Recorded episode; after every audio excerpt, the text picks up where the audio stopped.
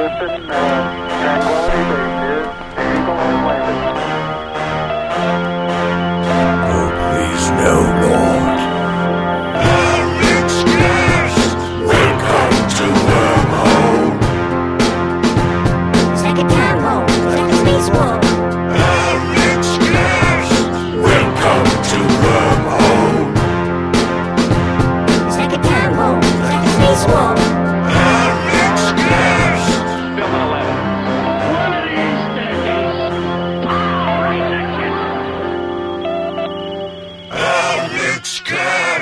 want to. Uh, I want to do a good interview, so I I got ready for you. I don't know if I should. If I should back up. This thing is.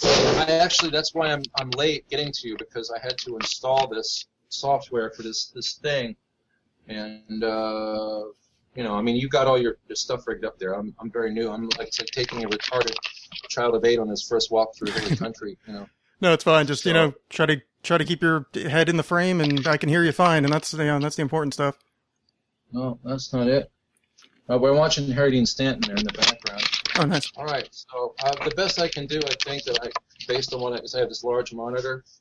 Ah, fuck. Am I in? I'm in frame now. Yeah. right, let's go. Let's- There you go. Cool. All right. Well, so everybody, uh, I'm on the uh, Google Hangouts right now with Gene. How do you say your last name?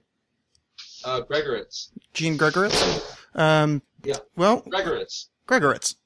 I like it. Hmm. So yeah, uh, basically, well, you know, let me ask you this: How did you, you your friend in Australia told you about the show? Uh, it was an Australian friend, actually. I'm trying to think. I think it was Sam. You know, are you familiar with Sam Fielder?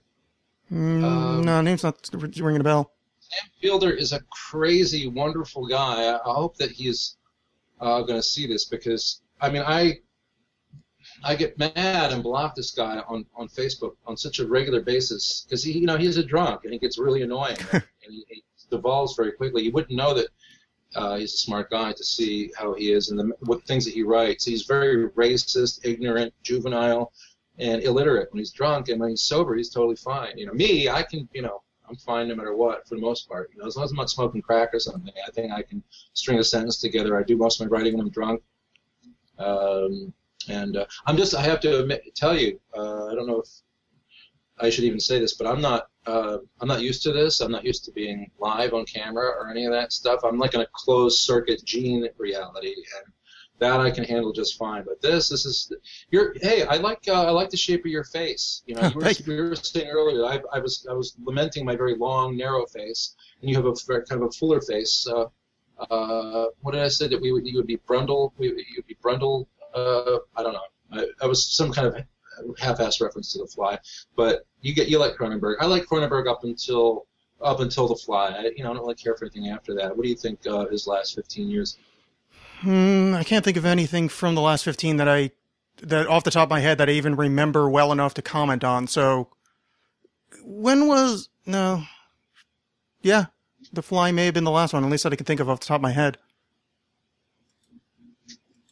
When was we?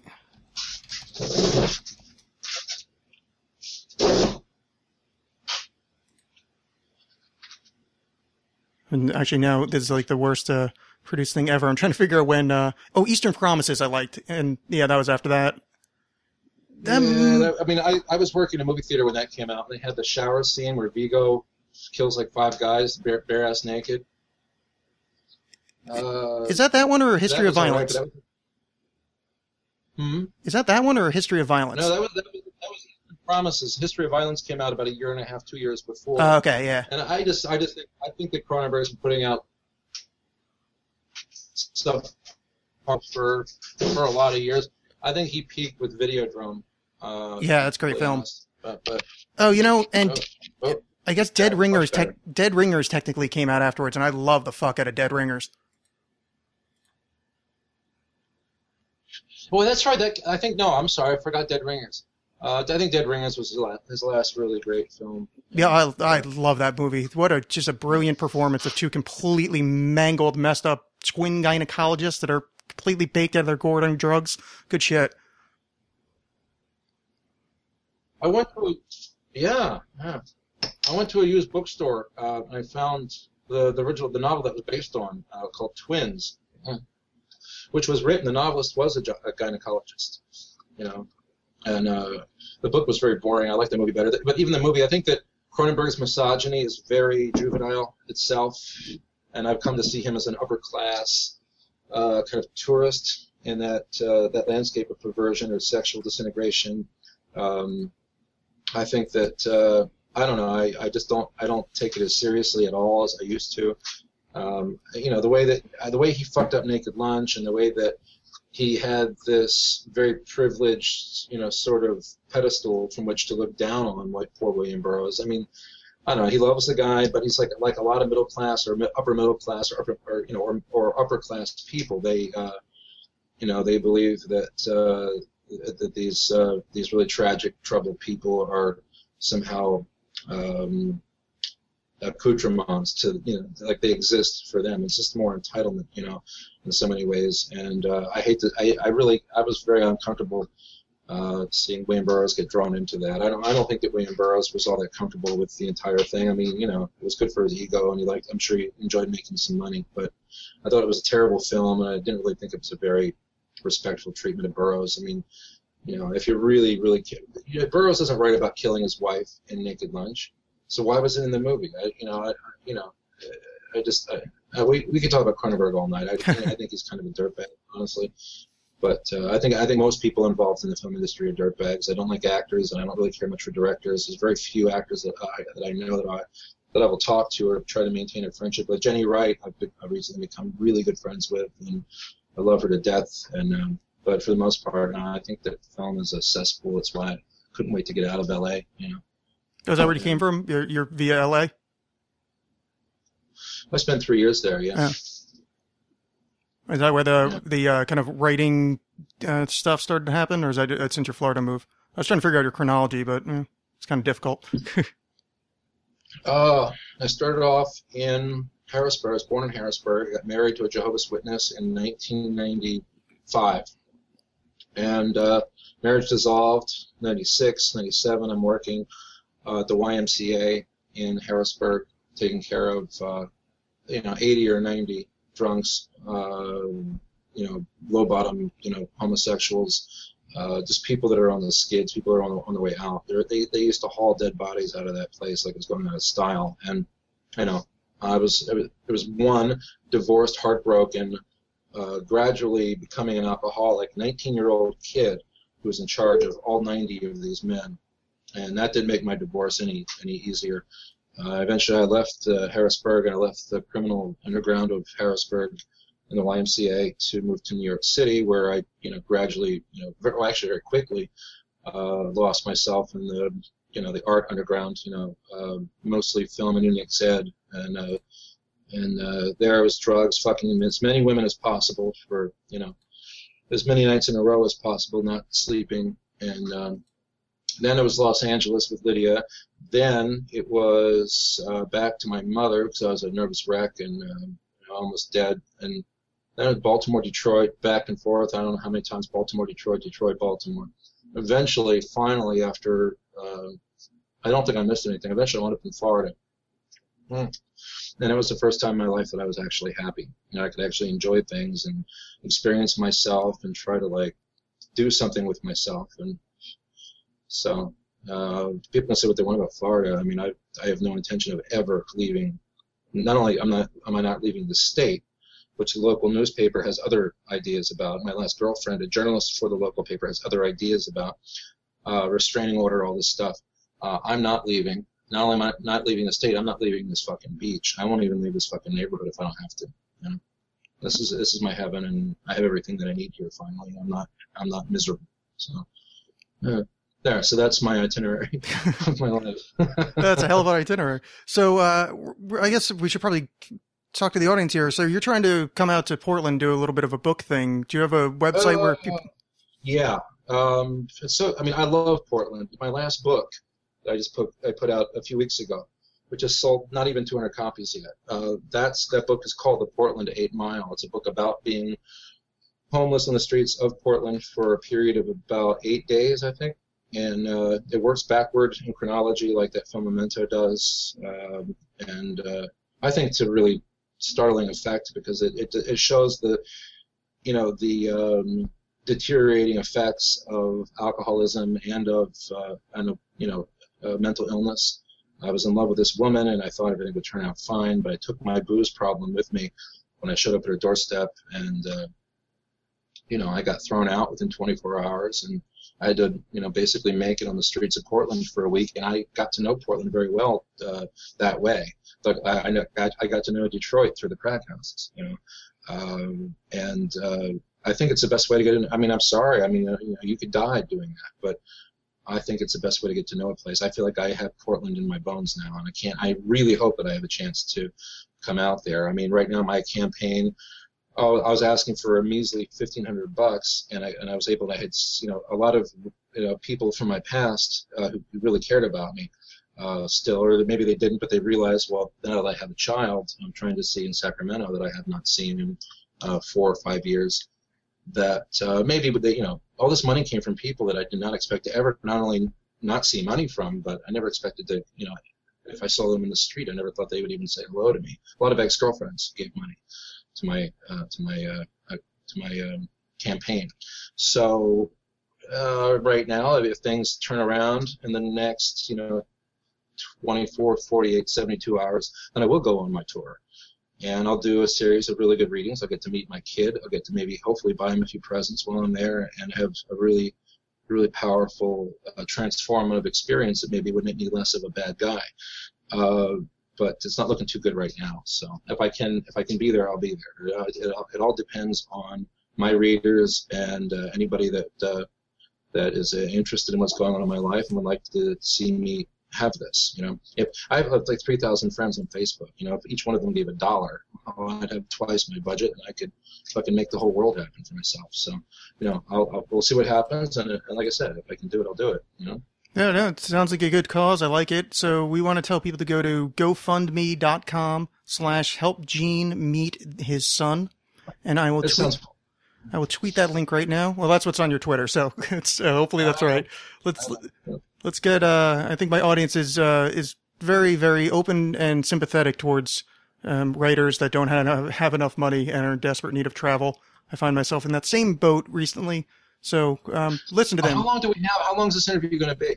Um, uh, the show usually goes an hour. Uh, it's as long as you as long as you want to hang out. You know, an hour is pretty much what I shoot for. At Yeah. some point, we should talk about the state of writing in America because you're, Yeah. you're talking about your audience having sympathy for writers that don't have enough money. I mean, first of all, writers never think they have enough money. You know, the, the writer that gets good enough or, or, or gets lucky enough to have an audience of just say, you know, maybe 100,000 people, and he, and he makes enough money where he could buy himself a little house. Well, it's never enough. That ego needs fed and fed. Uh, we are fucking monsters. Oh yeah. Uh, I'm not, but I'm not like those people. I'm not. I want enough to get by. I just want to be able to slow down, stop all this marketing stuff, stop my schemes and my scams and my fucking big ideas and this fucking publicity stunt. I don't want to have to cut off another ear. I don't want to have to like, you know, fucking, I, you know, I.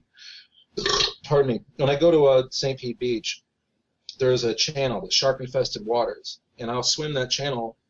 It's, it's like a half mile, you know, there and back and I'll swim the channel so that you know for uh, for 20 bucks so I can drink you know that day or for a couple hours that day. I don't want to have to do shit like that anymore, you know. But I also don't want to be rich. I'd like to be able to have 20 bucks to loan to a friend if he's in, in bad shape. I'd like to, you know, but more than anything else, I just want to have my rent paid.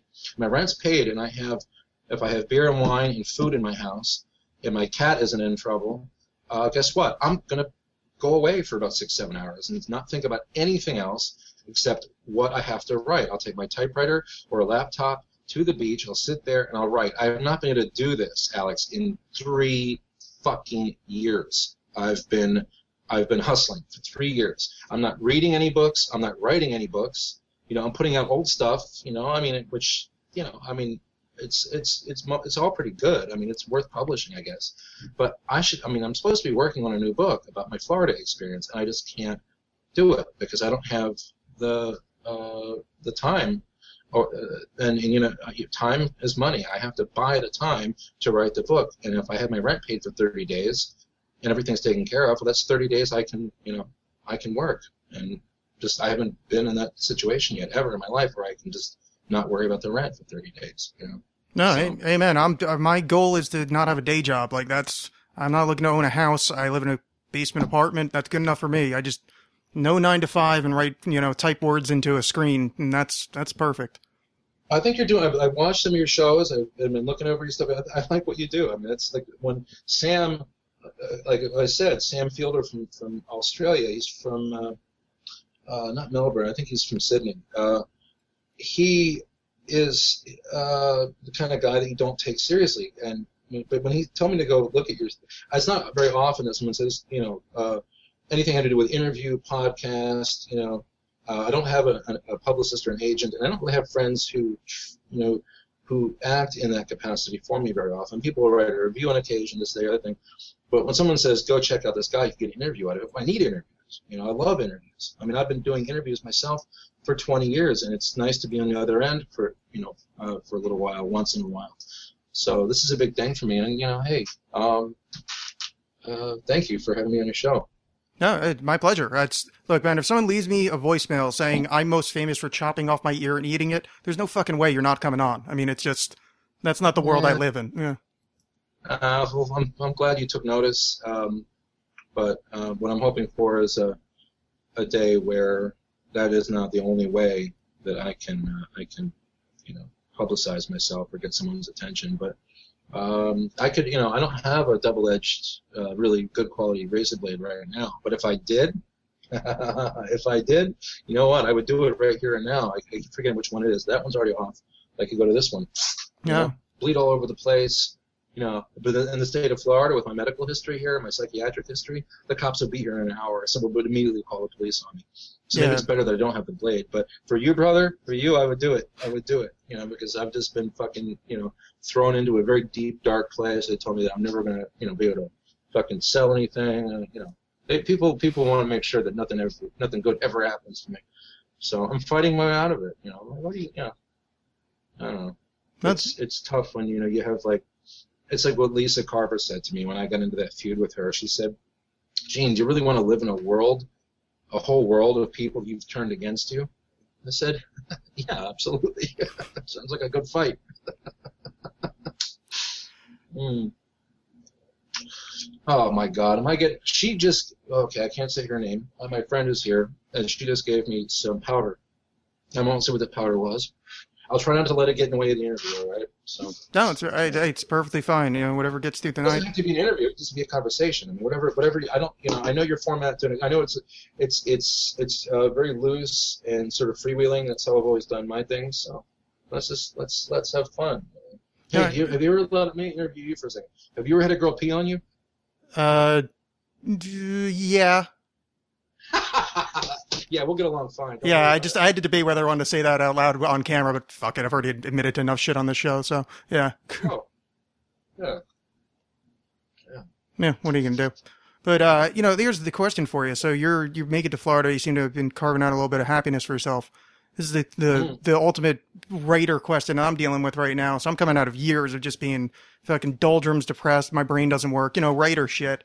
I got myself a little bit of happy going on here, and that goes around with that terror of wait, do you stop writing now? Like you know, the the connective tissue between depression and writing seems to be really strong for for our sort. Well, what do you write? Uh, well, I just published a novel last year called Periphery. Um, that's out there, and poetry and short stories. I have a collection of that you know, out too. But right now, I'm working on novels. Good. I mean, it's a, sure, that's the good fight. That's the hardest thing in the world to do, in my opinion. I think you'd uh, have more luck getting a license to build a nuclear reactor than you have at, uh, you know, you know, having the time and the, you know, the, the mental health and the, the endurance to put together a really good two, three, four, five hundred page book. You know, I mean, that actually tells a story that actually gets people to feel something. It's hard. It's, it's to me, it's the hardest thing in the world to do. Yeah, but I- it's a good got- fight. I've- to me, I've only I've written one really good, powerful novel, which is Dog Days Volume One, and I don't know how the hell I did it under the duress I was under, but in Intracoastal, the new book is supposed to be the big one for me, and I have no idea how I'm going to go about it, you know, because I can't imagine having. First of all, I can't imagine having the time to do it, but I'm, I'm sure I'll figure it out. You know, we learn as we go along, and uh, you've written a lot. It sounds like so. You know, um, what what better what, what what is better than that in life? I mean, it's better than having a great girlfriend. It's better than having a lot of money. Uh, to get 10 pages into something after all that fear, but like, wait a minute, just have that feeling, even for like a minute or two, like, I might actually finish this book. That's the best feeling in the world, you know? So No, it's I true. want, I'm hooked on that feeling. I want that back. I'd like to actually be, feel that again. Yeah, well, you know, maybe this, uh, get yourself out there. Hopefully, we can get this tour going for you and see what happens. Or at least it's nice to have the nice to have somebody donating. You know, you got somebody on your side, random dude in Australia.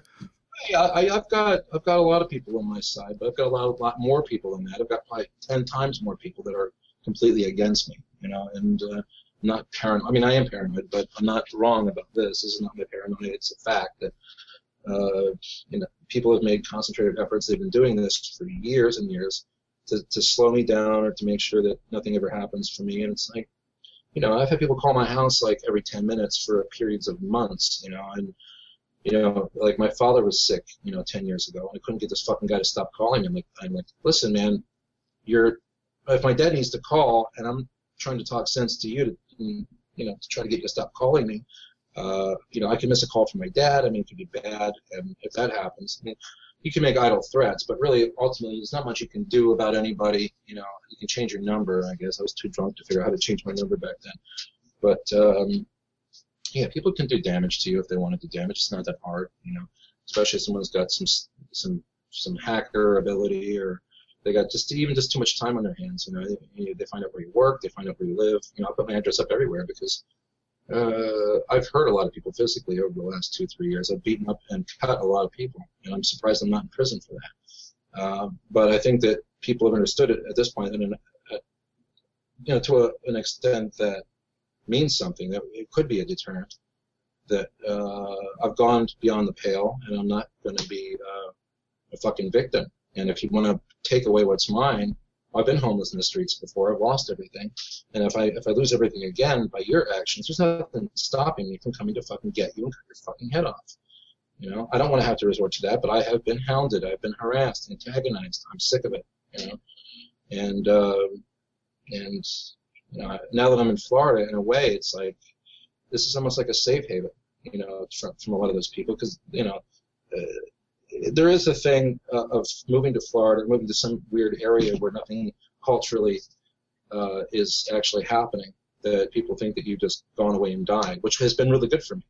You know, uh, what's been bad for me are the Florida laws. I have to deal with the Florida government now, the Florida police, the Florida uh, establishment, and and um, you know the cops are they're here all the time. You know, so I could be I could be jailed any day for anything. They, but they want to uh, play dirty with the law, and Florida laws are very dirty, and they're very easily uh, fudged or uh, tampered with or whatever. It's you know it's a corrupt state. So you know, but I've been to the mental hospitals down here three times already, and if I have to go a fourth time, I'll go.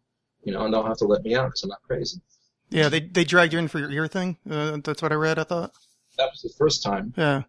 The second time was I realized that the ear job could have been done a little neater, so I neatened it up a little bit, and I just happened to go outside to get a mop to clean up the blood, and then someone saw me with all the blood, and they came and got me again, and then they came and got me about three weeks ago, put me in, because I was uh, making calls to a certain person, and uh, I really was flipping my lid, you know. I don't do well with breakups, you know. It's it's really a good idea for me not not to fall in love, not to be in a long term thing with anybody, because eventually she'll fuck up or I'll fuck up or we both will and I'll I'll lose my fucking mind because I get attached to people. You know, I've said it many times. I you know, I if I if I go into a relationship, I go 100%, and I expect, you know, if I'm not going to cheat, I'm not going to lie. You know, maybe I'll drink too much. Um, there'll always be an issue. I'm always going to be a drinker, but um, you know, the, to me the limit is when you try to take away First Amendment rights. That's and, and you go into a relationship with a journalist, and they feel like they have the power to do that, uh, just to get even with you, which a woman is capable of anything, no matter if she's a journalist or she's a school bus driver. And uh, you know, so I've I've been compromised in that way. Hence the fucking tattoo. No, that's a. I don't know if you can see it. Maybe it's better I don't show it. It would violate my restraining order. Uh, But I got this hor- horrible fucking tattoo, you know, and I was, you know, I was a blackout drunk. Basically, I woke up and the tattoo was there. I don't remember who gave it to me or how I got it or how much money it cost. Maybe I got it for free. I have no idea. All I know is, is that it compromises my, uh, you know, my freedom and my my my, my legal situation. So Yeah, well, thank, Um, thankfully we couldn't see it on camera. I'm assuming that somebody's name is there. Yeah. Yeah, that's unfortunate. So- yeah. Look, I mean, hopefully I'll make enough money selling books from this interview. I can have it surgically removed. Yeah, I- well, I would I would love to give you some credit for that, but uh, I've been I've been saying shit at this microphone for years, and you know I don't make enough for my books. But let's let's hope they uh, let's hope they can donate some. Uh, After look, when this is all said and done, we should uh, we should trade books. I would, I'll send you a box of my books for a box of yours. oh, cool. Yeah, we definitely get something going. Yeah, I was curious to uh, to read. I just didn't have a chance yet, but it's looked pretty interesting stuff. I mean, obviously, life story is interesting enough. Yeah, I just don't want to be, you know, come on. I mean, to have to forever, forever be the the, the cut his own ear off guy or the, you know, lived with Lydia Lunch guy. Uh, you know, I've written some good books. Yeah. talk about those books. You know. Yeah, well, I mean, that's I mean, it's, it's a good way to I'm get. I'm not, I'm not giving you prompts. I'm just saying, you know, eventually, you know, it'd be nice to like put certain things behind me and you know be able to focus on my work because I will uh, I'll produ- I'll be producing work um, until I get lung cancer or liver cancer or whatever kills me in the end. You know, um, I have a lot of preventative measures that I partake in daily: sauna, garlic, you know, kombucha. You know, I do a lot of things to keep keep me uh, up and around. I, I'm swimming a lot. I, I rode 20 miles today. Now here I'm smoking off a pack of cigarettes, but I rode 20 miles on my fucking bike today in flip flops.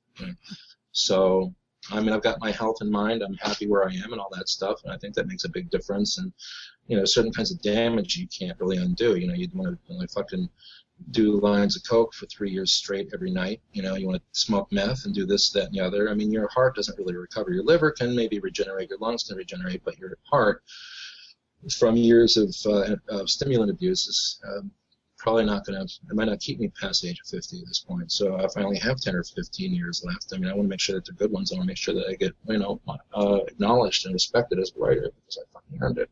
You know, No. period. And- So, what's the book that everybody should? What's the book that you're saying people should read of yours? Uh, the Portland one, the the novel. What's what? What's your favorite? I know it's a weird question to ask, but what's what's the one you want people to pick up first? Uh, the only great book that I've ever written is um, is uh, Dog Days Volume One, but Johnny Behind the Deuce, Dog Days Volume Two, Portland Eight Mile. Uh, those books all have really uh, long, I mean, I think sustained, uh, uh, you know, periods of of real bliss. And I hate to use the word genius, but I mean, they're, I mean, you know, they're they're books that are worth reading. I mean, they're they're they're entertaining. They're they're fucking dark and fucked up, and I think I've done a good job with all my books. It's just that Dog Days One is the only one where I look back, I can look, look at that book and just kind of wonder how did I how did I do that? You know, that's the only book that makes me wonder how did I do that. All the other ones, you know, they're they're they're flawed, and I think that they're uh, they're they're really they're profound and um, unique moments. Uh, redeem them. You know, I don't have to rest on those moments with the other books. It- With with with Dog Days Volume One, with that book, I mean, I think the whole book is gold. I really do. And I think I knew that when I'd finished it. So, you know, and I and I've been, I think I've been riding the coattails of that book for about three years. I'm not gonna lie. You know, I just I just haven't been able to write since because I'm too busy publishing. You know. Yeah. But, yeah, three years for book for book time. That's not that long. So, what's Dog Days about? It's about a man who's in love with his cat, and uh, the cat is murdered by pit bulls, and he just goes off the fucking deep end, winds up in a relationship with uh, a very nasty young girl, much younger than him, and uh, that's plot wise. That's pretty much it, you know. Oh, and he and he has a uh, obsession with killing pit bulls, um, so he wanders off at night sometimes with a jug of antifreeze and uh, some snacks for the dogs that he hopes to find. And, you know, it's it's it's a book about a drunk basically who's uh, experiencing a you know a, a a long, very long, prolonged nervous breakdown. You know, that's the book. But it's very funny. It's not like a leaving Las Vegas. I, I don't think I was really trying. I was trying to kill myself uh, until I um, met this girl and tried to you know fix myself through her. But until I realized that I hated her and everything about her. Uh, and uh, and the sequel. Uh, Dog Days Volume Two goes to Costa Rica, and uh, that's what I, I call the uh, that's my uh, Indiana Jones and the Temple of Poon it's a much more pornographic book than the first one. And it was written. I wrote that book during uh, a stay in the Florida Mental Hospital. I was in there for nine days, during which my cat nearly died in a metal cage at the Humane Society. Uh, they, if I'd gotten there a day later, they would have already put him down. And I didn't know. And when you're in the mental hospital, you don't get out to. They feel like you're fit to be out. You know, they don't. You don't make the choice. They do. And when you cut off your own ear and eat it, they're not going to be in a big rush to let you go anywhere. So it was a miracle that I got out just in time to save my cat. And uh, while I was in there, I wrote the entire sequel to Dog Days um, and Magic Marker on napkins in a mental hospital. Yeah. Damn. Very cool. Uh, very fucked up. I mean, the writing, writing 24/7 when I was in there, not sleeping, just writing because I couldn't sleep because I was worried my cat was going to die. Um, I mean, having the the markers that they gave me and the paper that they gave me, even though they you know, maybe jumped through hoops to get each. I mean, I'd run through a marker in 15 minutes and I'd write that fast, three, four pages in 15 minutes. Boom, boom, boom, boom, boom, and they keep giving me more markers and more papers. So I thanked them for that. Um, but uh, that was the only thing that kept my mind together. I would have really cracked up, and they would have had to send me to Chattahoochee, the state mental hospital, to uh, to deal with me if I hadn't had an outlet. Because uh, you know, when you're locked up and your best friend's dying, and you can't do anything about it. You're gonna fucking crack up. Unless I was lucky that I had this uh, art form that I could hide in, and then I wrote the book. You know, like that, and that fucking magic marker. You know, my hands have fucking nerve damage. I have nerve damage in both of my hands. So that's why I don't write by hand. But I said, fuck it. You know, my hands are cramping up. They're arthritic. But I went ahead and did it. You know, I got my cat back and I lived. You know, I lost my home. I lived in the street for a long time. But, uh, well, a long time to me is like a month or whatever. But to you know a hardened street person, it's a decade. But still, I've never been homeless like that on the street before for for uh, for a really serious amount of time. So uh, I paid for whatever. I mean, I guess if, if that ear thing was really morally off, if that was a crime that I committed, then I paid for it, and now I'm out, and I'm doing what I do. You know, and uh, like I said before, I mean, if they're going to try to put a stop to me, they're going to have to play real dirty about it because uh, I've got my eyes on them as much as they have their eyes on me. Yeah. Yeah, indeed. What was the um this is the the question that uh, I kept coming up when I was uh, talking to friends about you coming on. W- what was the thought essentially why the ear? I know it's probably a dumb question, but we couldn't we were trying to do the math. We just figured if we are going to eat It's something that would be part. What's that? It's the only expendable body part. Oh, just expendability. Yeah. Yeah, expendability. Well, that was kind of our thought, but we were thinking if you're in a state that you're chopping your ear off, we weren't sure about the the doing the math of expendability at that point, you know. Oh, um, well, I mean, if I'd taken the whole ear off, well, your ear is really inside. I could take off this whole outside portion, and it would really be much more painful and much more severe, and they probably would have locked me up a lot longer if I'd done that. So I'm glad I didn't do it, because my cat wouldn't be here. Uh, he would have been euthanized already. But, uh, but still, even then, you're not going to lose your hearing. this is this is designed to kind of collect sound a little bit, but not even really that. I mean, as long as you have your ear whole, you still have your Yeah. hearing. If you have your ear canal, right? All I did was take off the lobe, you know, on this side, right? You can see it. Yeah. Right there. Yeah. But um, it uh, it didn't hurt that much, and it's like again total expendability. Uh, I'll do the. I, I would. I wouldn't mind doing the other one. Actually, it would make me look better because I wouldn't be off. I would even my face out a little bit. I got a tattoo on each side. I got facial scars on both sides, and I have earlobes missing on both sides. Maybe I should do it anyway, just for the hell of it. But uh, you know, what, what else are you going to cut off? You want to cut off a body part for for publicity? What else you got?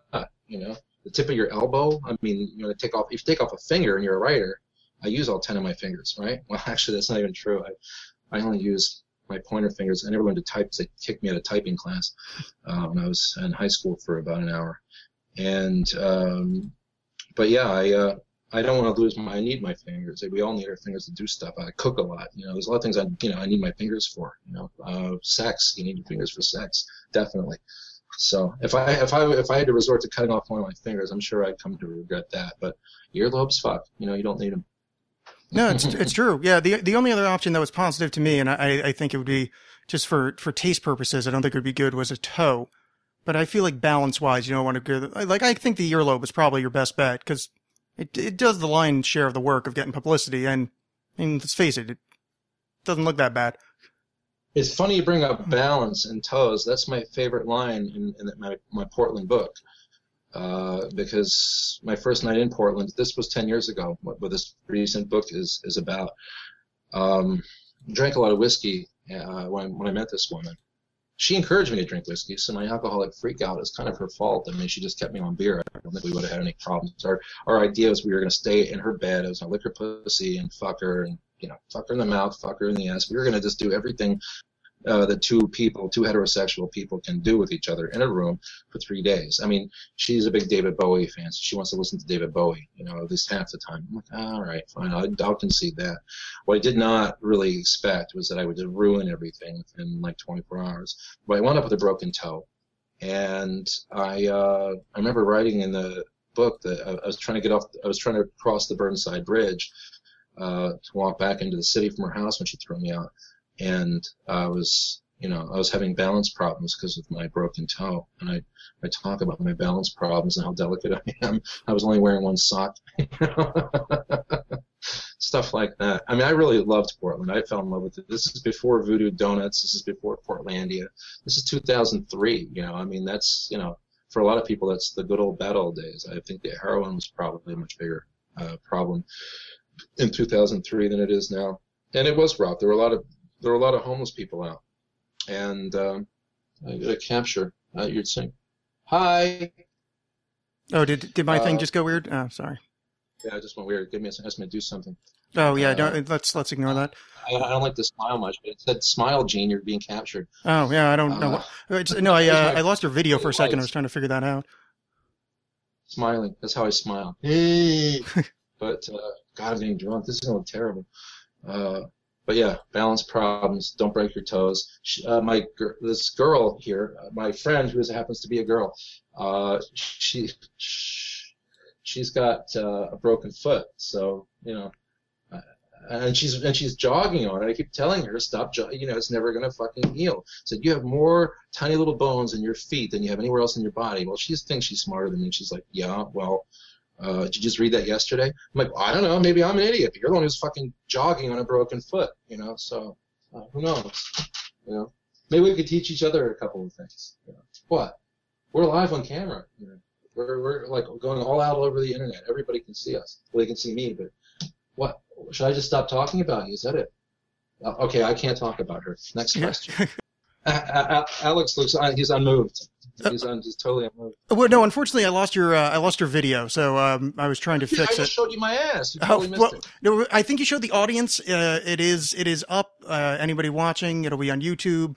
But uh, unfortunately, I lost my my side of this. But it's fine. I got your voice. Uh, I'm pretty sure everybody else is looking, from what I can tell on here. So all is well. I, I'm told very often I have a I have a, a quite a nice man ass. I don't know what that means. Hmm. Well, we- I don't know no, buttocks are buttocks, right? Man ass apparently. Uh, uh, I have like, hmm. Well, it's it's it, it, it it's plump. My, my my my buttocks are quite plump. So if I did go to prison, you know, if I got raped, I think that would give my rapist a quite a positive experience. But I but it's not a womanly ass. It's a nice man ass. So it's like it's kind of like the porridge that Goldilocks wanted. You know, what what? she's she's pissed at me. All right, so go on. uh, no. Um, sorry, I got the uh, the, the ass uh, conversation. I'll tell you the truth. Talking about chopping an ear off and eating it, self cannibalism doesn't throw me. But for some reason, I was like, shapely asses just had me like my brain just went into a strange place right there. That's what I do. It might, if you read one of my books, it'll take you to a very strange place. No, Uh, uh, I love the concept. So what? Um, my ex, my, my ex asked me. She says, I, well, she, I think they, they were actually her last words to me. She said, "Why are you not in jail?" I went, "Uh, because I'm smart. I'm not in jail because I don't do anything wrong. You know, I'm I'm like I'm held on a fucking what do they call it? A, uh, a dating violence restraining order. There was no violence. You know, I never hit her. I never. No, there was no violence. Maybe sexual violence. You know, but uh, that was all consensual. So, you know, I'm not I'm not being accused of anything there. Maybe that'll change now after this broadcast. But I don't think you said anything prosecutable. what? g- girls like a guy that can fucking kick ass in bed, and I do. So sorry. Yeah. Shit, I'm. I mean, they're gonna put me in jail now for being good in bed. Fuck them. No, I, I don't. I don't. I think you're. I think you're safe. I'll, wind up when I get out. We're getting. Uh, we're getting feedback in. I think I know why I'm. I'm. I'm flat. I'm kind of like flagging now because I switched from Schlitz to Coors. You know, I got the wrong kind of corn water going in my system. I, Ugh. I- Switch to wine. I'm gonna have like I just bought a, a, a fifteen dollar bottle of Monastrell. I'm not allowed to say that she bought it, although she did, but I bought it. And, uh, I'm gonna have a glass of that really sweet, sweet stuff. Nah, fuck it. Well, you know, I could just drink this, right? I could just drink this, and you could pour it for me, thereby not interrupting my interview, right? So here, down the hatch. Oh. Ah. We had to get some vomiting in there. So, would you mind refilling this with some of the fifteen dollars stuff, please? Ugh. My nerves are getting the best of me. Just a little bit. I don't want to like. I want to save this for the chicken. Save it for the chicken and the burgers. We're having a cookout. Um, this is a fifteen dollar Monastrell, right? And I've never had this uh, before. This is a brand new bottle that I thought I would never be able to afford until I met a rich girl who decided she would just buy it for me. Went to the wine store tonight. Oh, that's so good. I'm not going to drink it. I'm going to stick with my beer. It's treating me nicer. I don't want to vomit again. yeah, I and think I have to get some food before I can take on any any alcohol level above five percent. What? Fuck it. All right. You know what? I'm not gonna. I'm just gonna shut up. I'm gonna shut up and let you do your thing. No, I, I'm I'm enjoying the hell out of you. I, your aces. i as as an interviewer and a podcast guy, I love when people just say shit. It's perfect. It's this is the personality that you are. This is the the writer dude that I have on the show. So say shit about Schlitz. I haven't heard that word in years. Say shit. Yeah, I was convicted of rape when I was 12 years old. How's that? is that true? Wouldn't you like to know? Well, it's twelve. It's you're not prosecutable, right? And if you're, yeah, That's the time to do it if you're gonna do it. Yeah. I mean, I suppose, but I think you'd have to have the wisdom of someone above twelve to know that. So unless it's some kind of time traveling rape scenario, it's not very helpful. Well, some of us have that wisdom, you know. I mean, some of us are preternaturally intelligent. Some of us are born sociopaths, and we, you know, we uh, we come back from it. You know, it's like I used to fantasize about uh, having a, a van. I've never driven a car. Well, I've driven a car, but I've never had a driver's license in my life. I've never driven a car legally in my life. But when I was a kid, you know, 12, 13 years old, I would fantasize about having a black van so I could pull a woman out of a parking lot. It was all very, you know, carefully considered. I was thinking Christmas time. People are doing shopping late at night. You know, good, good way to snuff somebody. Pull in your black van. You know, some single mother's coming out with presents for her little kids. You snuff her. You just, you just snatch her up, you know, into the van and you snuff her out. You know, I used to fantasize about things like that. And, and, and now, as an adult, I don't, I don't think about that shit at all. But I guess when you're a kid and your uh, confidence has been completely destroyed and you, you're being beaten on a regular basis, you know, you, uh, you think that, uh, you know, you're never going to get a woman, uh, uh, you know, normally. So you start thinking abnormally. Well, I thought myself out of the abnormal thinking, and now I'm, I'm okay now. You know, so it's all good. Man, I don't want to be Ted Bundy anymore. And I never, I never, I've never killed anybody. You're laughing your ass off. Well, it's not that funny. I'm talking about severe childhood trauma, and you're fucking laughing at. it. You know, I'm trying to talk about a serious issue, uh, how serial killers are are invented by society and by their families, right? And you're fucking laughing at me. We'll deal. I'll deal with you later. Back to the interview. Yeah. These are these is this is a real. I mean, I wouldn't make something like that up. I wouldn't just say something like that if it wasn't true, would I? I don't know. Uh, you you write fiction books, so Watch all the time. You have to be careful what I say. I don't want to dig my hole any deeper, you know. well, you specified twelve, so you're you're pretty safe. Let's get laid tonight. It's really great to get laid tonight. Oh, go on. I'm sorry. I, I, all right. I'm gonna. There's something I'm gonna do. I don't know how. I don't have an idea, but there's. I got to figure out something that'll make me shut up long enough uh, to uh, not ruin this interview. Uh, I'll put on my sunglasses. There. There. It'll calm me down, so I can't see anything now. So it'll just be. Uh, and plus, I look really cool. So all right. So I'm shutting up. But- oh, you're uh, you're aces, man. It's uh, I'm I'm perfectly happy with the complete uh, black van story you just unveiled there. Big black van. Yeah. Yeah, it's it's You ever seen Portrait of a Serial Killer? Are you drinking alcohol? Good. Oh no, I'm actually drinking. What are you uh, drinking? I'm drinking hippie soda. This is uh, stevia flavored black cherry. Yeah, Oh, okay. I live in Portland. You know, I'm a vegetarian. You know, non-violent hippie soda drinker. I didn't say I was violent. I didn't say I didn't drink soda. I didn't say I wasn't a hippie. I am a hippie. You know? Oh, oh no, I was just commenting on. Portland. Yeah. I mean, I, I have a predisposition to violence. My my paternal grandfather did commit suicide in a mental hospital, and you know, bank robbers on my maternal side, two of them, and one of them killed his own family, all of them in their sleep. I mean, you know, a lot of violence and bloodshed, you know, on both sides of my family. But uh, I, uh, I don't know. I think I'm a pretty nice guy, you know, right? Oh, but I, I, haven't seen you attack anybody. Funny, I'm charming, I'm aware of you. What, what, what is this? What is this? She's doing this. What does that mean? I know what that means. What? But, uh, what? Shh, shut. She, she, she's saying this. She's saying this. Shut up. Shut up. She says I'm cutting my own head off. Okay, so I'll shut up. I- But yeah, I don't think I'm. And, and, and, despite all of my predisp- predisposition to violence, I think that I'm a very peaceful fellow. Shut up. I'm trying to do an interview. I'm, I'm curious. I'm curious right, what, what her what her comments are here. Uh, disagreeing with you, or what? What's what's this? What's what? Oh, I, I, it seems like she disagrees with your uh, your statements there. Oh, she says I have a big dick. I have a big dick, she says. Oh, that's very nice for her to offer. grower. I'm a grower and a shower. That's why I cut my arm open when I went to Rhode Island because I, my dick was all shriveled. I couldn't get it big. I, I was trying like I wanted to like you know like show people like my cock and I couldn't because of all the speed. So uh, that's why I cut my arm nearly halfway off, and you can see it here. I'll put it up. I can see that. I don't know. Right, there it is. There it is. Oh no Yeah. shit. Uh, that went down to the bone, 100 stitches and whatever. Uh, but you know, but uh, it's all been redeemed now because I have a pretty girl on my couch that says I have a big dick. So I guess we're good. Yeah. What, why did you cut This your arm open? fun. What? Why did you cut your arm open? Like, why does that prove that you have a big dick? I'm a little confused. Dick, You know, and, and, and my dick, when flaccid, is only about an inch long, but you know, from from an acorn grows a mighty oak. Fair enough.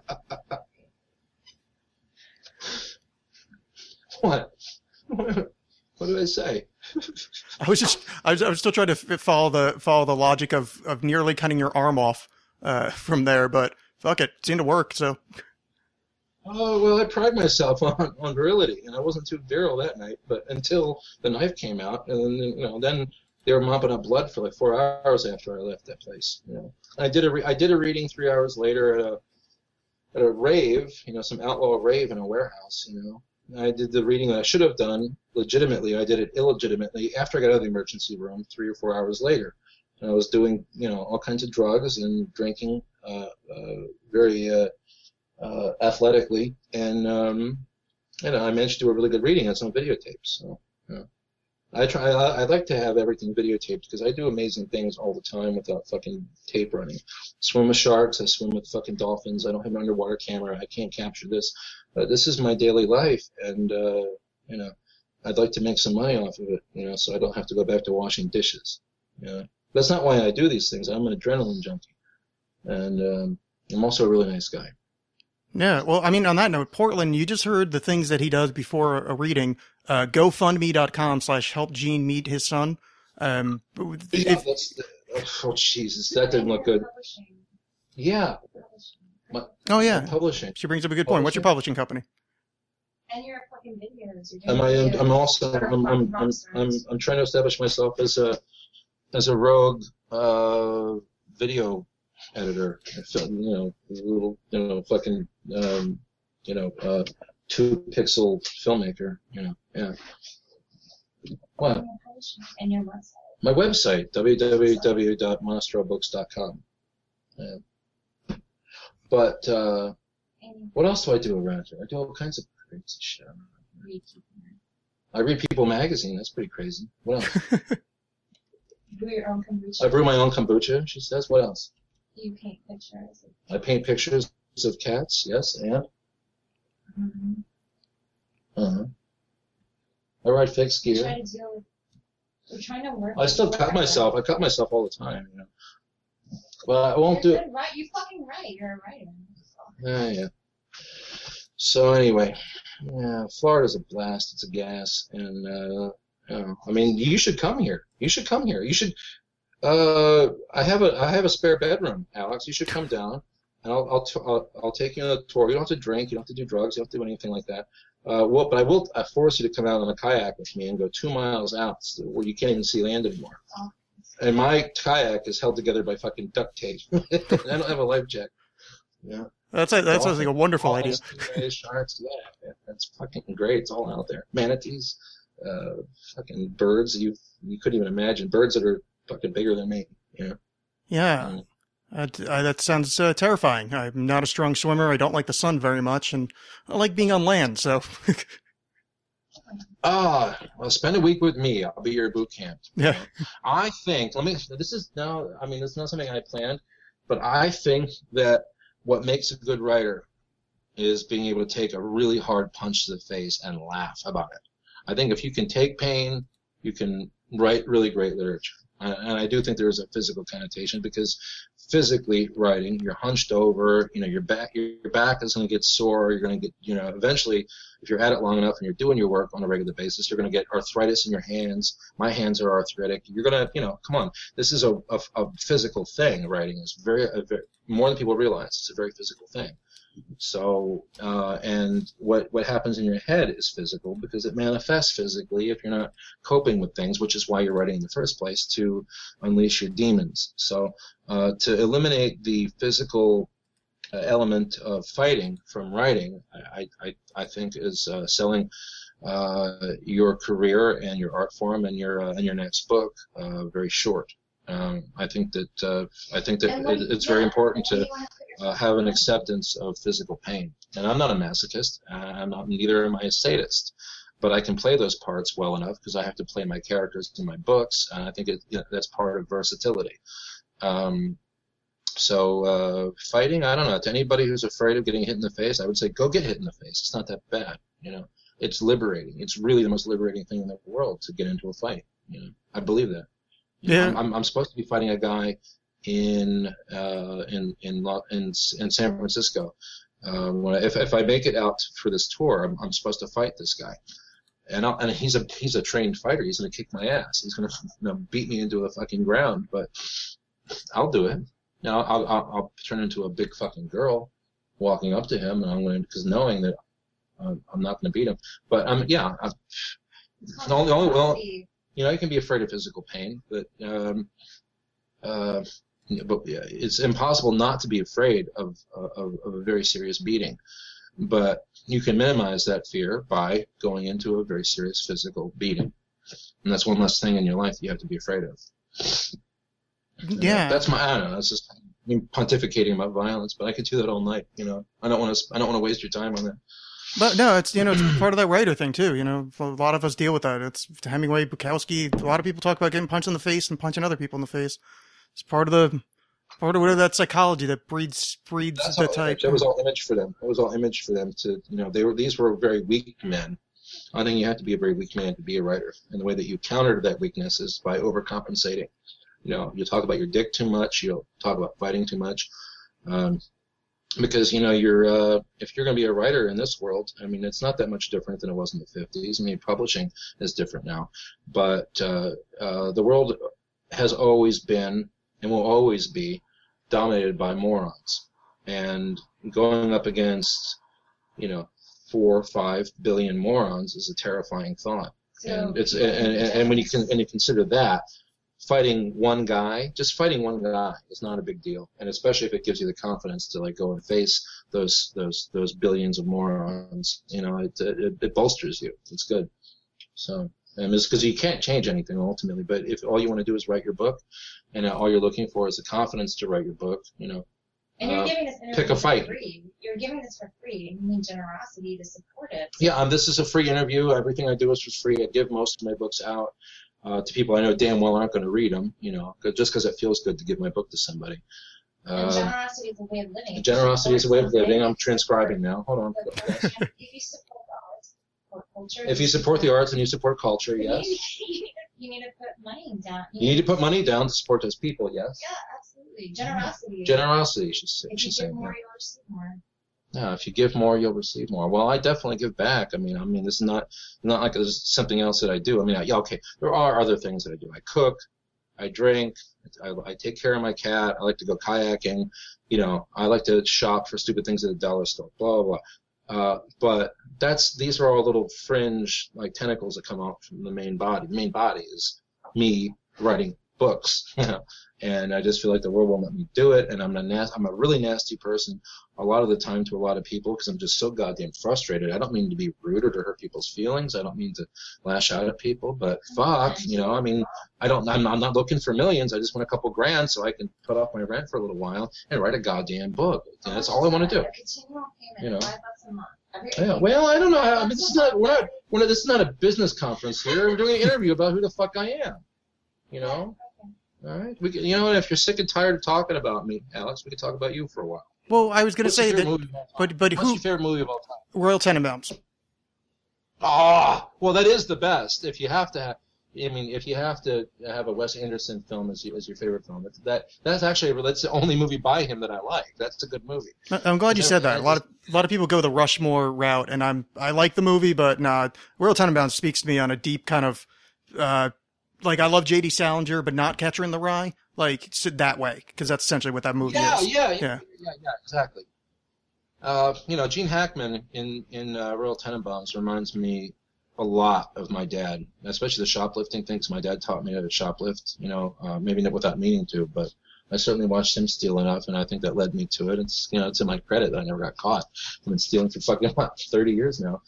Um, but uh, yeah, I mean, Royal Tenenbaums does some beautiful moments. I think it's got a really, really poetic and uh, smart uh, suicide scene. Uh, I don't really care for much of the music in the film. I don't. I don't care for the, the the way that the emotion of the film is expressed. But there's some great, beautiful, wonderful moments in that in that movie, and I, I think it's just unfortunate that he didn't. Uh, you know, like I think that the real young hipster director now, who's really worth loving uh, and respecting, is David Gordon Green. Um, have you seen Joe, his new film with Nicolas Cage? No, I haven't. But you know David Gordon Green, though, right? I Uh, mean, n- not off the top of my head. Uh, What has he well, done? He's like the alternative to Wes Anderson. He, uh, you know, he he he he delves into uh, a lot of the emotion of the uh, indie rock records, and he's an indie rock guy, and so forth and so on. But uh, he's much more connected, I think, to uh, to the human race than than Noah Baumbach. Or I'm sorry, to than Wes Anderson is. Uh, and um, you know, I, I I think that Wes Anderson is just a very selfish uh, kind of myopic type of guy that just he just he takes this this this one idea. He's like he's like he's a more emotionally available Quentin Tarantino without the violence, if that makes any sense. No, it's a Uh, good which is good, yeah. but don't you think that he's just doing the same thing over and over again, though? Really? I mean, Yeah, but that's why my favorite movie of his is five movies ago, or how many he's done since then. Like I'm, you know, I'm not a big. what, do you, okay, what do you like now? What are you into now? Um, I mean, there hasn't been a movie that I've been really that's resonated with me for a number of years. It's it's been a while since I've seen anything that really sunk in in any kind of deep level. I'm, I couldn't even tell you the last time. I know it's a depressing thing to say, but it's just I modern movie making is just hasn't really spoken to me in quite a bit. Uh, God, I mean, they're making good movies all the time. You know, I just watched on Netflix uh, last night. I was watching again tonight when we were having the first course to our dinner because we're getting fancy tonight. I watched the Harry Dean Stanton film. Um, it's called Harry Dean Stanton, uh, Partly Fiction. That is uh, just an incredible. You know Harry Dean Stanton, right? I Oh yeah, yeah. Uh, they just did this whole fucking documentary film about. It. I used to, I drink beer with Harry Dean Stanton. I drink Heinekens and For real? you know, uh, yeah, man. I mean, I, I I was in a room once uh, with I was sitting between Harry Dean Stanton and Hubert Selby Jr. It was just the three of us.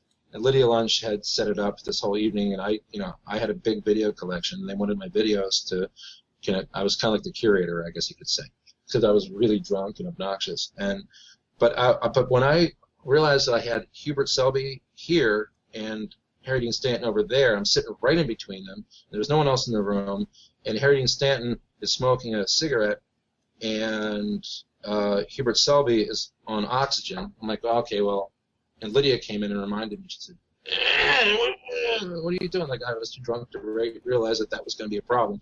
So I was put in the very unenviable position of having to kick out one or the other. You know, I decided, well, kick out Harry Dean. I mean, he's the healthier one. So, you know, so I said, Harry, you got to go. so you're going to blow up Hubert Selby Jr. Isn't that fucking great? It's a true story. Oh, that's awesome. Yeah. Oh, it, oh, yeah, that's that's a wonderful Well, fucking choice. Harry, Harry Dean Stanton is, I mean, it's like, okay, maybe if you were a girlfriend of him in the 70s to the 80s or the 90s, or maybe last week, uh, you could have something bad to say about the guy, but uh, he's a he's like the consummate bachelor. Uh, he's just like that guy that really, I mean, nobody has anything bad to say about. He's just a really wonderful, fucking warm, human, honest soul. And that all comes through in this film. I mean, it's just the most beautiful portrait of an actor I've ever seen in my life. That's great, you know. I mean, have you ever seen In Bruges with Colin Farrell and uh, and uh, uh, big fat Irish guy? No, I haven't. Uh, man. Well, okay, so what else do you like? Let's talk about movies. What else do you like? Uh, you know, honestly, I've been a TV person recently. I I hadn't watched Oh. TV in a while, so I've been go- doing that Netflix binge watch kind of nonsense because there's just a bunch of random shows that I'd never watched before that I got really into uh, inexplicably, like that True Detective that was on HBO recently. It's fuck yeah, man! That's the best thing since The Wire. Yeah. Detective is the best thing. in- Fucking Wire. incredible. Yeah, That's I the- couldn't have been more impressed. What about Breaking Bad? I loved Breaking Bad. Uh, parts were slow, but I, I overall loved it. Loved the ending. Breaking Bad and the uh, and and True Detective. I mean, that is uh, that's that's that's proof that there is a future for crime fiction, uh, and not just the pulp garbage that fills up the mystery section in the library. I'm talking about real art, Jim Thompson art, James Ellroy art, Charles Willeford art. Um, you know, the, the the really great. Did you see The Killer Inside Me? I mean, they've they're doing things They're finally appreciating that the heart of darkness is where it's fucking at. Yeah, And if that continues, maybe I will have a career. Maybe Dog Days will get made into a film. But you don't have to have light in your story. You don't have to have redemption. You don't have. You don't need all these things. Maybe we're finally getting sick of the Tom Hanks, you know, reality, and we want to move into the fucking rust and coal, you know, chain smoking and tapping ashes into a fucking coffee cup, drinking Lone Star beer reality. You know, where you know you're, you know, you're a poison government rat and. uh you know, and your your soul is rotten, and there's no there's no there's no way out of it. I like that. That's Yeah. how, I think that's what art should be. Art should deal with the uh, the lowest and the worst. yeah, couldn't agree. I love the the, the ending of that show where he talks about uh, the darkness being punctuated by the light, as shown by light pollution, completely disallowing that shot from showing stars. Was a fucking brilliant angle. Right. I, I so goddamn good. I hated the ending when I first saw it, but I, I you know I realized what they were actually really doing, and um, in a way, I mean Matthew McConaughey at the end of the show, he sold out. You know, he sold out to the light because it was good for him, but it was bad for his philosophy. And the, this is a guy who lived his philosophy. So, in a way, it was the death of him in certain ways. I mean, you know, they uh, they they essentially killed off their character by by allowing him to have redemption, which is perverse, as about as perverted I think as you can get. You know, uh, and uh, just brilliant. You know, wildly subversive. Uh, the Wire was too smart for, for most of the people that watched it. You know, most people that watched it, uh, I think they got off on the drama, but and they realized it was something important and everything. But I don't think that you really can absorb that show. That show is so tight and dense, you can't really get it until you've seen it three or four or five times. And True Detective, I think, is of that caliber. You have to rewatch it and watch it a third and maybe a fourth time to really absorb the complexity of the psychology uh, and the, the moral implications of uh, and the philosophical implications of you know of, uh, of what happened to those men in that show. And uh, I'm just I'm glad that I got to uh, experience that. You know, so if things like that are happening in art, you know, I can maybe take some time off and thinking about how the you know the, uh, the acidity of the ocean is uh, is is is out of control and how um, the economy is going to crash and we're going to have civil war in this country and we're running out of water. You know, it's like I can get away from all that shit by realizing that they're doing something with the um, the art form that I love most, which is uh, crime fiction. Yeah, it really is. It really is a not to not to belabor a point, but that was one of the more brilliant things I've seen in years. But and you're right, it did kind of re reignite that idea that crime fiction can still happen instead of being this stereotypical story arc of you know you read a Joseph Campbell book and now you're gonna fucking tell me about the hero's journey. I couldn't be more goddamn bored with that. this guy's great. He's, he's got it. Yeah. Um, fuck, man. How much more time we got? This is fun. Well, you know, I was about to start wrapping up with you, but let's get let's make sure everybody knows where to find you. So, uh, monastrellbooks.com is your site, and then GoFundMe.com slash help Gene meet his son. I want to make sure we get those out there. Anything else you want to tell the audience about? No, I think that covers it. Yeah. I'm about to. Uh, uh, how are we doing this chicken thighs? We frying them? I guess we're going to fry up some chicken thighs, and if we're still hungry after that, we've been taking, eating small portions of food so that we can drink more. We're going to be getting really drunk and probably drinking until the early morning hours. She's uh, already spoken for us, so we can't have sex. But uh, I don't know. I mean, you, I mean, we could we could we could talk about that after the next bottle and see where uh, your morale is after that. You know? I'm uh, I'm feeling dangerous. She just flipped me off. I'm dangerous tonight. Uh, so that's that's what we're doing. That's the only thing I also I, I really want to care to say. No, I love it. You know, rust and coal on her. Yeah, Yeah. I mean, we were out in the ocean. We, we, we were there was a thunderstorm. Everybody fled the beach, but we stayed out in the ocean the whole fucking time, getting rained on, uh, thunderclaps and fucking lightning bolts, and we just floated around out there like a mile past the goddamn, you know, the swimming area signs. I mean, just, you know, we just did it, you know. Mm. So it was a good day. I rode 20 miles. Fuck it. We're gonna drink some good wine. I just, I, I could talk to you all night. Though. I could, I, just I it's Florida. It's a lot. Most of the time, most of the time, most of the time, I don't have uh, company out here. You know, I don't have female company, male. Well, I have Gary across. Gary's very smart, but Gary, he's a drunk. He just wants to fight with me. So we just pick fights. You know, he she tried to pick a fight with me three nights ago about the fact that Brian Jones was a Rolling Stone when he died. Well, he fucking wasn't. And I had to drag him over here by the fucking ear, get him onto the internet and say Brian Jones was two months fired from the Rolling Stones when he died. You know, and but we but we fought about that for an hour before I finally came over. So you know, if someone brings up a moot point just because they want to get into it with you, you know, maybe he really believed that Brian Jones was a Rolling Stone when he died.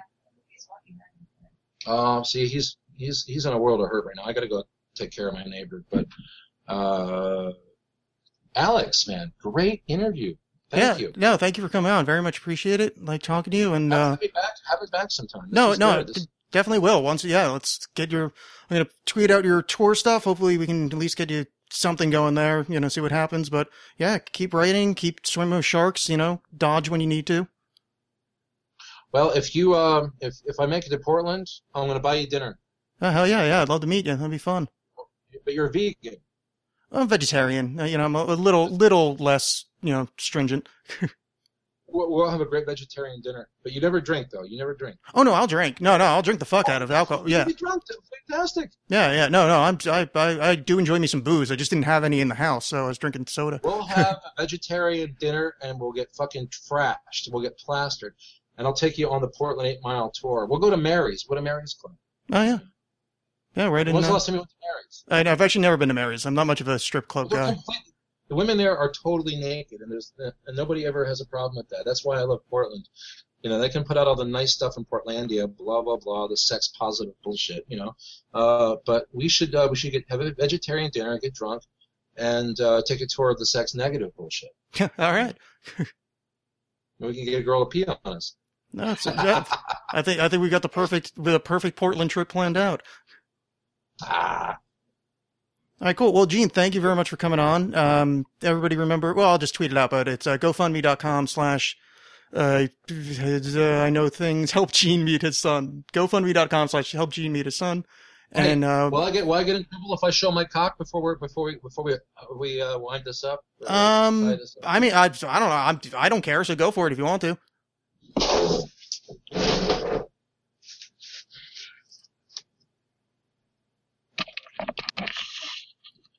there, there's my cock. See? And you didn't even have to cut your arm open. Yeah, well, it is what it is.